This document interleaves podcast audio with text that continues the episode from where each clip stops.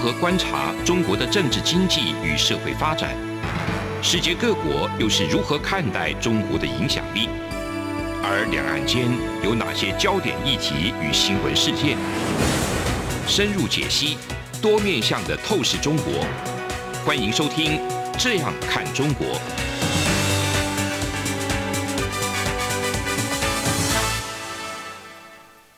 各位听众朋友，大家好，这里是央广的《这样看中国》。主持人富察跟台长张正继续讨论这个吴越地理主题，从吴越地理主题引申的故事。嗯、我们今天要讲的是一个中国历史当中非常有名的人物，可是他跟吴越的关系、跟越的关系非常密切。嗯，可是大家都觉得啊，真的是这样吗？就是大禹。对啊，我看到的时候我就有点傻掉，就是吗？哎，大禹跟越跟东南沿海有关系吗？他不是很中原的人吗？对，不治水吗？不治黄河吗？然后夏商周的政权不是都是在中国这个本土黄河中下游建立政权吗？对，我觉得我觉得是我们我从前至少我啦，就学那个历史就学的很片段。所以我还把大禹跟那个四川都江堰连在一起，那是李冰了。对，就是你没有仔细的把它呃看清楚，然后那个印象中啊，它治水啊，黄河治水，然后最有名的什么都江堰治水，对对对，不对，那在四川放在一起去了。对对对，就搅和在一起。啊，所以我觉得地理当中。地理从用地理的角度来看历史啊，我觉得是可以看到很多很有趣的地方。比如说像浙江这个今天绍兴有一个陵墓叫大禹陵，嗯，真的是大禹的陵墓，是作为帝王的陵而修建的哈，就在浙江绍兴。那这个陵墓到底什么时候修建，我是我们是不知道的，嗯，但至少在秦代的时候，秦始皇时期他已经去拜祭过大禹陵了，可见是在战国时期就已经有。确定大禹是在至少在。浙江绍兴有一个，也就是古代人，至少春秋战国时期的人，嗯、包括古代的文献当中，都是非常明确说，大禹呢，就是呃，他没讲是他是哪里人，但是都讲大禹就是葬在这个绍兴。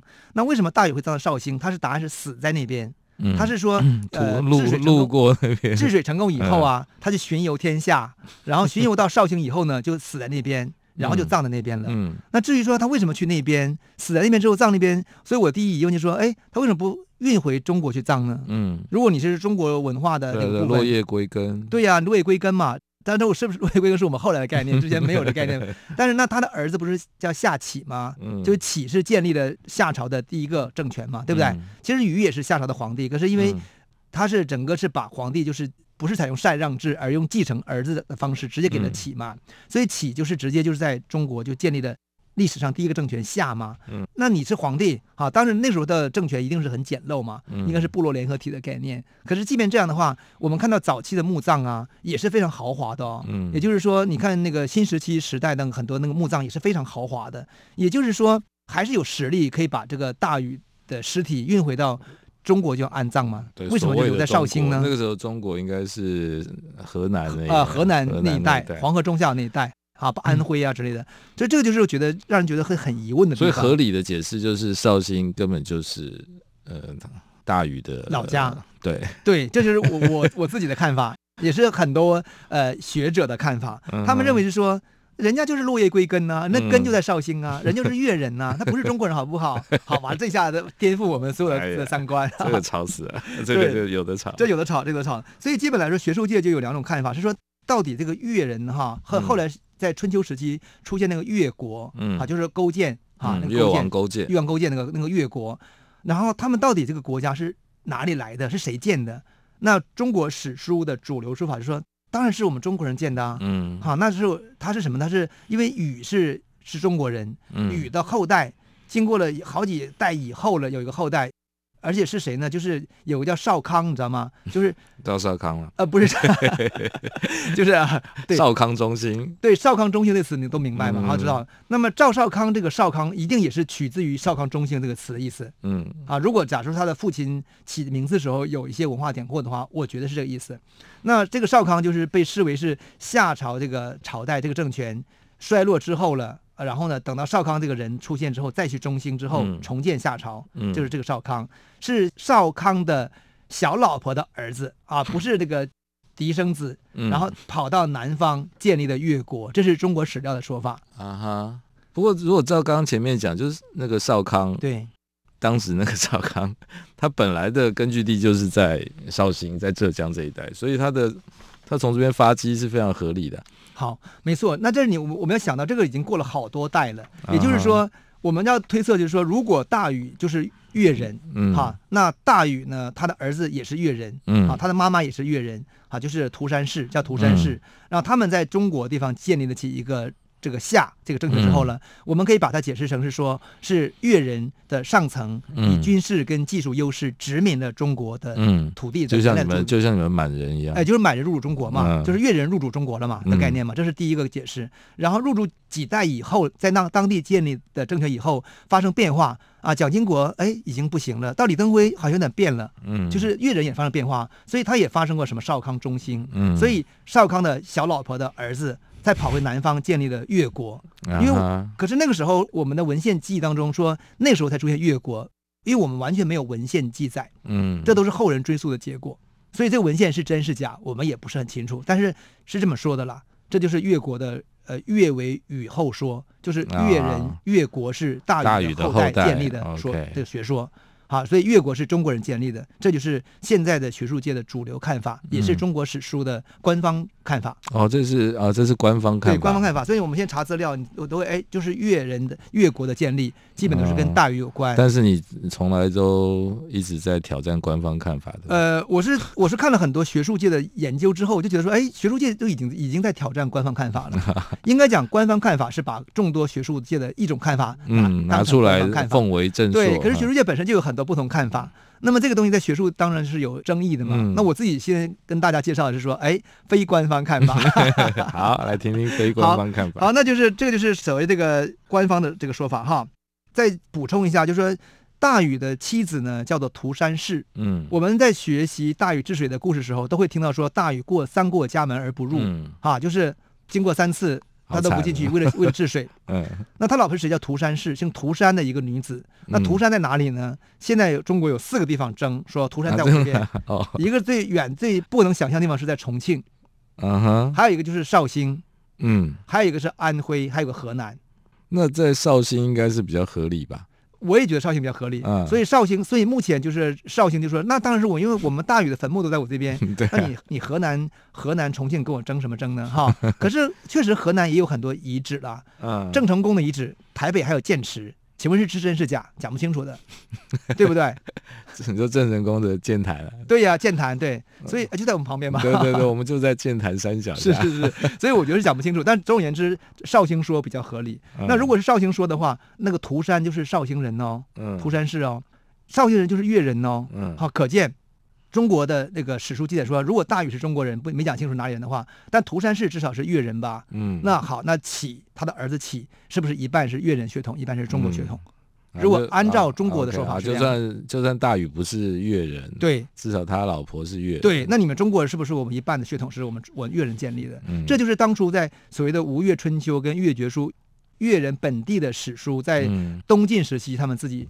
形成的史书的时候呢，嗯、他们就坚持这个看法了。嗯，我是怀疑东晋呢，又是属于偏安嘛。嗯，就东晋是中国行政权跑到南方来了。嗯、然后他们在思考本地历史的时候呢，这些绍兴出身的这个学者们就觉得说，大禹不是你们中国人，或者说好，大禹是你们中国人，可是涂山氏是我们越人，因此呢，呃，这个就是至少一半一半是我的啊、哦。我觉得 那个整个中国史书当中有一种地方主义的立场，其实蛮强烈的。嗯、可是我们。现在看的史书当中很少去讲这个东西，我们比较多讲就是讲说啊，就是司马迁的说法，大禹就是中国历史上第一个朝政权，就是夏。嗯、好，那那个涂山氏是谁？我们不不关心，他在在绍兴，那绍兴也是我们中国的。可是呢，地方主义学者就认为是说，绍兴是我们。是我们越人的，好，涂山氏是我们越人的，嗯、那所以你们中国也是我们一半越人的。好，我这只是用非常简化的方式去呈现这个故事，可能不准确、不学术，但大意就如此。我们休息一下，第二段我们会讲是说另外一个说法是什么。从两岸、国际、历史、文化与财经等角度透视中国的《这样看中国》节目，每周一到周五晚间九点三十分到十点。在中央广播电台播出。如果您对这样看中国节目有任何收听想法或意见，欢迎寄信到台北市北安路五十五号，也可以透过电子邮件的方式。节目有两个信箱：二零二零 at rti 点 org 点 tw，或是二零二零零二零三 news at gmail.com。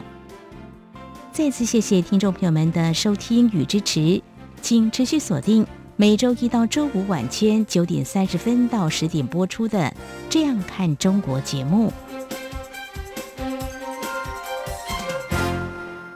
好，我们回来继续讲这个 大禹跟他妻子涂山氏。涂山氏到底是哪里人？对，你还没讲完。你刚才讲他为什么会跟四川有也有关系，跟重庆也有关系？对，那个时候那时候四川已经已经已经归中国管了，就是、呃四川夏朝的时候就归中国。那没有没有没有，那个真正的巴蜀哈纳入中国是秦朝，秦始皇把它攻下来了。对啊，那大禹的时候巴蜀跟中原应该没有任何关系。那对，所以我的好奇是为什么？重庆也说对，那好，那重庆的说法是东晋时期出现的。东晋时期有个学者叫长句，他写了一本书叫《华阳国志》。华阳国就是基本就是以巴蜀为中心所建立的系统，啊、就属于巴蜀史官啊，非中国史官，是巴蜀史官。那么他就是说什么呢？他说啊，这个大禹呢取于涂山哈、啊，然后呢生了儿子启，呱呱怎么提不及事，就也来不及看，三过七门而不入室。他说这个涂呢在哪里呢？就在这个涂山，就哪就是今天我们江州也就是重庆。江州就是现在的重庆，嗯，所以如果说涂山在重庆，那么这个大禹三过七门而不入，这个大禹很厉害，他要乘高铁 去治水才可以的感觉，对不对？怪不得我会被搞混，以为什么都江堰是大禹搞的，对，是不是被跟受这个资料影响？可是如果回溯到那个时候，他大禹治水治来治去，应该没有治到巴蜀那边的水吧？对，其实我觉得大禹治水的核心其实就是黄河跟淮河流域啊。但是史料有很多不同说法，但我认为就是以当时的中国古中国的地理空间来说，应该就是黄淮黄淮黄淮平原对，而且我们可以合理的推测，就是说刚讲大禹是越人嘛，对不对？嗯、那因为越人是擅长跟水打交道的嘛，嗯，所以他对水的、啊、对水比较可以了解，那个性格性情比较能够理解。嗯、那因此来说，他们可能更善于治水，而且也会划船，也会游泳。嗯，好，就是这张都是我们今天的推推测了哈。好，没有涂山氏是四川是巴蜀人，应该不可信。可是另外一个我搞不清楚的是，嗯、他如果真的三过家门而不入，对，那如果涂山氏是在绍兴的话，太远了，他为什么会过到那边去的？是啊，就很难理解。所以你就是河南说比较合理，是不是？对，河南或安徽。对，因为其实那个河南、安徽也都有相关的遗址，所以可能就是说，如果从这个角度来说，河南可能是合理的。但是我们我们要知道哈，三过家门而不入，可能是三个家。哎，这个说法很新，对，就是三过家门是过三个家门而不入啊，一个门在绍兴，一个门在在四川，一个门在这个在这个这个安徽或河南。好，这个是新姐哈，我们要写本 写写篇学术论文，这是台长在发表，厉害。那我们回到这个第二个说法哈，就是说到底这个三过家门不是哪里不管，但是到底说这个。越国啊，越国这个国家在春秋时期形成这个勾践的这个越国，到底是哪里来的？嗯，那浙江本地学者都认为说跟中国无关，是我们越人自己就建立的国家。嗯，啊，这是我们要讲的第二种说法。这个说法也很有合理性，因为我们知道这个越的文化是非常古老的。就长江的那个流域的文明跟钱塘江流域的文明，嗯，是早于黄河流域的文明的，从考古上是如此。啊，已经这个是确定，已经证明了。比如说，呃，河姆渡文化，嗯，哈，良渚良渚文化，这个文的文明的程度跟时间早早晚，就是比这个龙山跟二里头文化要更早。嗯，就是说，当然你说半坡文化也很早，可是我们从跟政权直接有关系，在黄河中下游的政权来说，主要就是龙山文化跟二里头文化嘛。可是他们就是很早。好，这比他早很多，所以从学术界从考古的角度去思考这些他们的器物的关系时候，会认为是说，第一，我们越人就是有独立的传统，嗯，我们从河姆渡到良渚啊，到马桥文化，到这个越国勾践的越国建立，是很清楚有个关系的，嗯，好，他们叫越，那个越就是那个兵器的越。啊，那个古代是石的石质的斧头，后来变成一个兵器，嗯、那个越国的越就是以这个越为命名的，斧越啊，斧越的越，对，然后我们的道作文化。我们的这个语言系统，嗯、我们的习俗都是跟你不一样的。嗯，我怎么可能是你你帮我建国呢？啊，这是这个江浙知识分子的看法。嗯，但这个看法呢，不是说今天才有，而是在古代就有。我讲一个古代说法：嗯、东汉时期有一个绍兴人叫王充。嗯，王充呢是谁呢？就是《论衡》的作者。嗯，我不知道你台长有没有听过论衡？我有听过论衡，论衡对不对？我从来没有。我们之前在在这个学中文时候讲论衡，都讲什么？论衡是他第一次提出了一个就神不灭论，就是从非常唯物的角度去思考，说肉体这个死亡以后灵魂就没了，就是他反对所谓的唯心主义的说法。这是我们在中国大陆马克思主义史观下特别强调论衡跟王充。对，那这个论衡王充呢，他就是。里边这本书哈，它是非常典型的。这本书呢，是代表着吴越在地的知识体系。嗯，它是代表当地的知识观点来反抗古代中国，就是黄河中下游洛阳那一带的知识体系。嗯、那个是儒家的知识体系，因为我们知道东汉时期的儒家是什么呢？已经是玩玩那个迷信学说玩到极致。对。他们是除了长生不老之外，就是还什么阴阳五行，就是什么天上所出现个什么东西，然后非常神秘主义的，所以皇帝就受影响。所以那个包括什么。呃，什么共工怒触不周不周山呐、啊，然后天上出现十个太阳啊，那遥射九个太阳啊，就是都是在东汉时期出现的神话传说。所以论衡是相对理性科学的。对，论衡是非常理性科学的来反对这些东西。他认为说，我们如果从呃逻辑思辨理性角度看，就是不合理嘛。我举个例子讲哈，他就讲，他说你们儒家说刘邦，他真这么这样说的，说刘邦，刘邦的是谁生？刘邦是刘邦他妈在。野外跟一个龙 交合生下来的，他说这个东西我听就不合理呀。他为什么呢？他说天地之间异类之物相与交接，谓之有也。因为龙跟人是两种不同类的东西，他们交合这是不可能的事情啊。他为什么不可能呢？因为异类殊性，类别不同，性格不同，情欲不相得也。就龙的龙的性欲跟人的性欲是没法合的。你看，这是论衡当时就是王冲的观点啊、哦。他必须要那么用力来反驳一个完全不生物科学的事情。可是你知道，在东汉主流的意识形态是，他们认为这是科学啊、哦。就好像今天我们，就好像今天，比如说我们在大陆，他们相信那一套说马克思主义史观和某些某些东西，我们觉得说啊，好像这样有有听不太能够明白。可他们是这个论述体系里面是认为是很合理的。的 OK，对，那当时。东汉的儒家的洛阳就是这样的，所以王充是反对这个学说的。那王充是什么人呢？就是绍兴的大禹的附近的知识分子，所以他代表吴越的体系来反对这个中国官方体系啊，反对说说这个大禹就是越国是由中国建立的。总而言之，这种说法是非常多，包括像后来像现在这个复旦大学有一个学者叫李辉，他是从这个分子学的这个。DNA 的角度哈，来去思考。OK，他从百越找到很多那个提炼出很多基因，一研究他说这个基因根本就不是中国基因，嗯，他就是马来基因，是马来基因，跟台湾的原住民很像，跟今天的的泰国啊越南人很像。所以他的看法跟结论就是说，百越民族跟古代民族的是两个系统，它是跟南岛系统很接近的。然后呢，今天呢东南的这些汉族，表面叫汉族人，对不对？他们的基因也都是有很。多的百越基因，而不是有的中国基因、中国汉族基因。嗯、那这个说法当然引起很大争议。不过，这地理上来看也是很合理的。我也觉得很合理。就是南中国，所谓的中国的南中国跟东南亚跟南岛对有关。那北中国跟满啊、蒙古啊，所以北中国的基因受到很多满蒙影响。对啊，对啊，其实是那中长江黄河很大的河，所以隔了把两边有一点隔开的那个味道。对。我也觉得这个从常识来看是蛮蛮合理，就是中国那么大，今天的中国那么大，你不能要求它内部所有的文化区的人都是同一种人，啊，所以他们是在古代中国和古代越国时期，它是越国系统、越文化系统，嗯，然后他们不管是基因上、文化习俗上，还是历史传承上，都是独立的这个学说，嗯，我觉得是也蛮有蛮有说服力的，啊，这是我这个我我们就介绍这种学说。可是呢，还有一种学说呢更加极端，他认为是说你越人就是我中国人建立的。好，我们休息一下，一会儿再再再讲。有人形容二零二零年是台湾的 Parkes 元年，使用手机可随时随地收听的形式，滋养了听觉，丰富了视野。而你也加入了 Parkes 的行列了吗？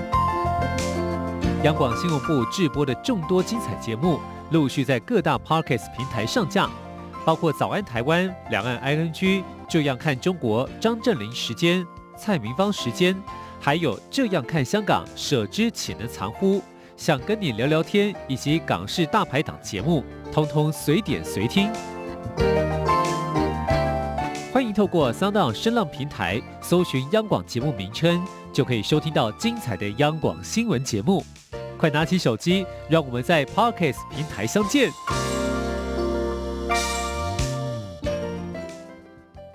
回来继续讲说，为什么说中国的第一个王朝夏，竟然是越文化、越、嗯、人建立的啊？就是就也就是这个之前我们有提过，大禹对大禹很可能是越。不是越南，是是越，就是绍兴。对，那我们讲这个越就是百越的不概念，其实最初是包括越南的。嗯，好，那我们现在当然讲以浙江为中心，是我们讲的这个是比较偏狭义的越哈，嗯、就是以绍兴啊、呃，以浙江为主的一个越。对，既然是由浙江人建立的，中国是古代中国的第一个王朝夏 是由浙江人建立的。哦，这个说法听起来很惊悚。那当然是。通常是考古学者啊，是非常这样是坚持这样认为的。好，比如说像魏居贤或董楚平啊这样很多的学者，他们不管从文献当中找证据，还是从实际考古当中找证据，他们都这样来看待。嗯，他们的大致说法就是说，说良渚文化在公元前四千三百年消失的时候，哈，当时呢后继的文化是谁呢？就是中国的龙山文化跟二里头文化，他们是在公元前三千八年到三千五百年，就是这个二里头文化是公元前三千八到三千五。嗯，那那个时间呢，恰恰就是夏朝。嗯，也就是说，良渚文化这个，今天我们是从考古学来说，我们是没有文献资料，我们只能说那个是我什么什么文化。嗯、那我们假设良渚文化这个文化是由一批良渚人建立的，嗯、那良渚人是越人，哈，嗯、我们他们可以合理的推测说，这个文这批文化消亡之前呢，这批人携带一个非常高的技术。和军事实力，因为你有军事，你有技术的话，你的军事实力通常是比较高的。嗯，然后呢，就往北迁移，沿着河流走，嗯，然后到了这个古中国，就是黄河中下游、嗯、那边，原来也有很多部落部族生活，有很多当地的小政权或者什么政权，就把你干掉了。嗯，然后呢，我就建立了夏朝，就是启，嗯、就是禹跟启的故事，这是他们的一个推测。嗯，这个推测当然从史书当中是可以找到很多相关证据的，从考古当中也能看到一些证据。比如说像良渚文化当中非常有名的那个玉文化，嗯，我们看那个整个江南的那个考古当中发现那个玉文化是非常厉害的哦，嗯哼。啊，然后可是，在我们在那个夏时期的遗址当中是找不太到太多玉文化的，但到了商就出现很多，到了周就非常发达，也就是说这个玉的这个技术跟文明是从南方过去的，这是一种说一种推测。当然玉呢这个东西在北方也不是没有，嗯，就是但是这个古代。到底怎么产生？这个还是很难复原呐。可是从时间上跟从这个文明的精致程度而言，就认为说从南方过去说可能比较合理，这是一种说法。那还有一种说法就是良渚文化里有一种那种就是它那个神兽哈，那个神兽那个造型，你看那个造型在整个商、殷商跟周的青铜器当中是非常主流的造型。非常不主流啊，非常主流，非常主流。也就是说，那个叫我们现在叫饕餮纹，你有有没有看过？就是像两个老虎的眼睛，嗯、然后整个那个那个造型，那个那个在所有的青铜器上都有这个饕餮纹。嗯、这个饕餮纹最早的出现就是出现在这个良渚文化当中。嗯。所以他们认为是说，这个都是从良渚带过去的技术跟观念。良渚文化就是在古越国，在良渚文化就是就是今天的绍兴那个，就杭州那一带啊。就是越，就浙江那一带啊，嗯、这是这个考古学家的一个说法。嗯、那当然就是说，像那个日本学者，像冈田英弘。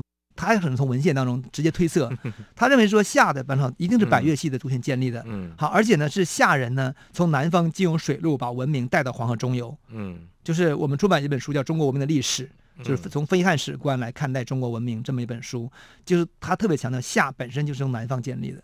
嗯，那我自己在研究这段历史的时候，还听到一种说法是说，夏是西方人建立的，就是西方的从西域那边来的文化力量建立的啊，真的？对，这是两种不同的说法，这是完全不同方向了。对对对，那真的是我我我现在我也无无法证明是谁建立的，嗯，对，但是我觉得钢铁英雄说法我们可以介绍，我觉得有他的道理哈。他是说，当时这个越人呢划船走。那从长江，嗯，因为越人古范围其实一直到淮河了嘛，长江是它的主要核心范围，嗯、而且当时的江南比现在的江南水道水道更多，嗯，你从这个苏州那一带的杭州那的各种水道走，嗯、从长江走的话呢，很容易就进入淮河水系，嗯，那淮河水系很多支流就进入河南跟安徽的南部那个地带，嗯，好，所以那边有很多河岸的城市都是夏人的商业交流城、嗯、交换城市，他就拿这个司马迁的史料。作为证明，那司马迁的《货值列传》，什么叫《货值列传》？就是做就是商业，做生意的这个这个传记，商人传记。《货值列传》里面有谈到哈，他说在公元前一千年一千一百一百年前，呃，第一世纪时候，当当时在河南的有很多城市，像像禹县、南阳，他说他都认为说这些地方的他们都是喜欢经商，他们今天他那些当地的人都被称为夏人，也就是说，在司马迁的汉武帝时代。河南南部这些河岸口岸的这些商贸城市，嗯，都还很善于经商，而且他们当地人都被称为是夏人。所以夏人是在那个时候是被是说很会经商的人叫夏人。不是不是不是不是，就是说就是他们来自于夏这个文化系统的人啊。我们要知道一点，就是说，比如说像比如说台湾已经变成中华民国了。可是本地的这个所谓的闽南人呢，嗯，还在，嗯，对不对？然后这个夏商周时期，我们要知道夏商周很像宋金辽的关系。嗯、我们今天把夏商周变成一个线性的关系，断代的。可它实际是一个同时存在的。哈，比如说商取代了夏，夏人还在。嗯、然后呢，周打败了商，商人也在，还在。对，所以司马迁是说，等到了汉武帝时代，还有一些夏人。他们还是保留非常多夏人的生活习惯跟痕迹，嗯，嗯，我觉得这个很合理。是你看，今天我们看到是说，很多浙江、广东、福建这些人，他们保留非常多说啊，我们其实是从五代时期就是如何如何如何如何如何，就实际是一个道理的。嗯，所以可见就是说，在河南中南部这些河流城市都是夏人当年的商贸港口啊，这是钢铁英雄的说法。那他特别是说以这个龙这个祭祀的这个崇拜的这个神神哈，嗯，为。范例来分析说，龙本来就是东南亚的水神，它是蛇的样子。哈，龙的发音在按照东南亚的发音是跟江是很相通的。这个我不会发哈。他说，所以这个越人呢，他们是本来就是以信仰龙为主的一个民族，他们也会划船。他他们那个纹那个断发纹身的纹身，为什么他要纹身呢？因为他就是把身体刻成像龙一样，像龙一样，然后在水里游泳时候呢，或者是捉鱼时候呢。不被视为异类，哎，我觉得这个说法很有道理哦。对，而且就是龙的传人，就龙的传人。所以真正的真正龙的传人是实际是越人，嗯、包括今天越南人也认为他们是龙的传人。对对，就像成大教授蒋伟文对特别讲的这个，他就非常强调，因为他是很很讨厌中国，是是是，比一般人都要更尖锐的挑战所谓中国传统，所以他就一直在讲龙，就以龙的传人这个来谈。龙的传人显然不是北方的系统，没错，显然是南方，甚至到越南，对，大家都是崇拜龙，把龙刺在身上的，没错。嗯、所以你看，可以，所以冈田英弘也这样认为。他说，其实啊，他说龙这个意象在夏王朝的时期哈是很明显很多的，嗯，但是周就跟秦就没了。都没有把帝王跟龙去连接，一直到汉帝国时候，龙才再度成为皇帝的象征而登场。嗯，它这个背后的其实都说明，就是说这个龙的意象其实以后来被汉人重新借用，也就是说龙的传人这个概念可能真的从汉帝国时期，龙才被塔尔皇之变成变被中国人给接管了。嗯，早期时候呢就是夏人的东西，那夏人就是越人，就是吴越人的地方，所以周跟秦这些政权根本觉得你那个龙什么呀，跟我没关系，我才不是龙呢。等到汉帝国时候呢，哎，大一统了。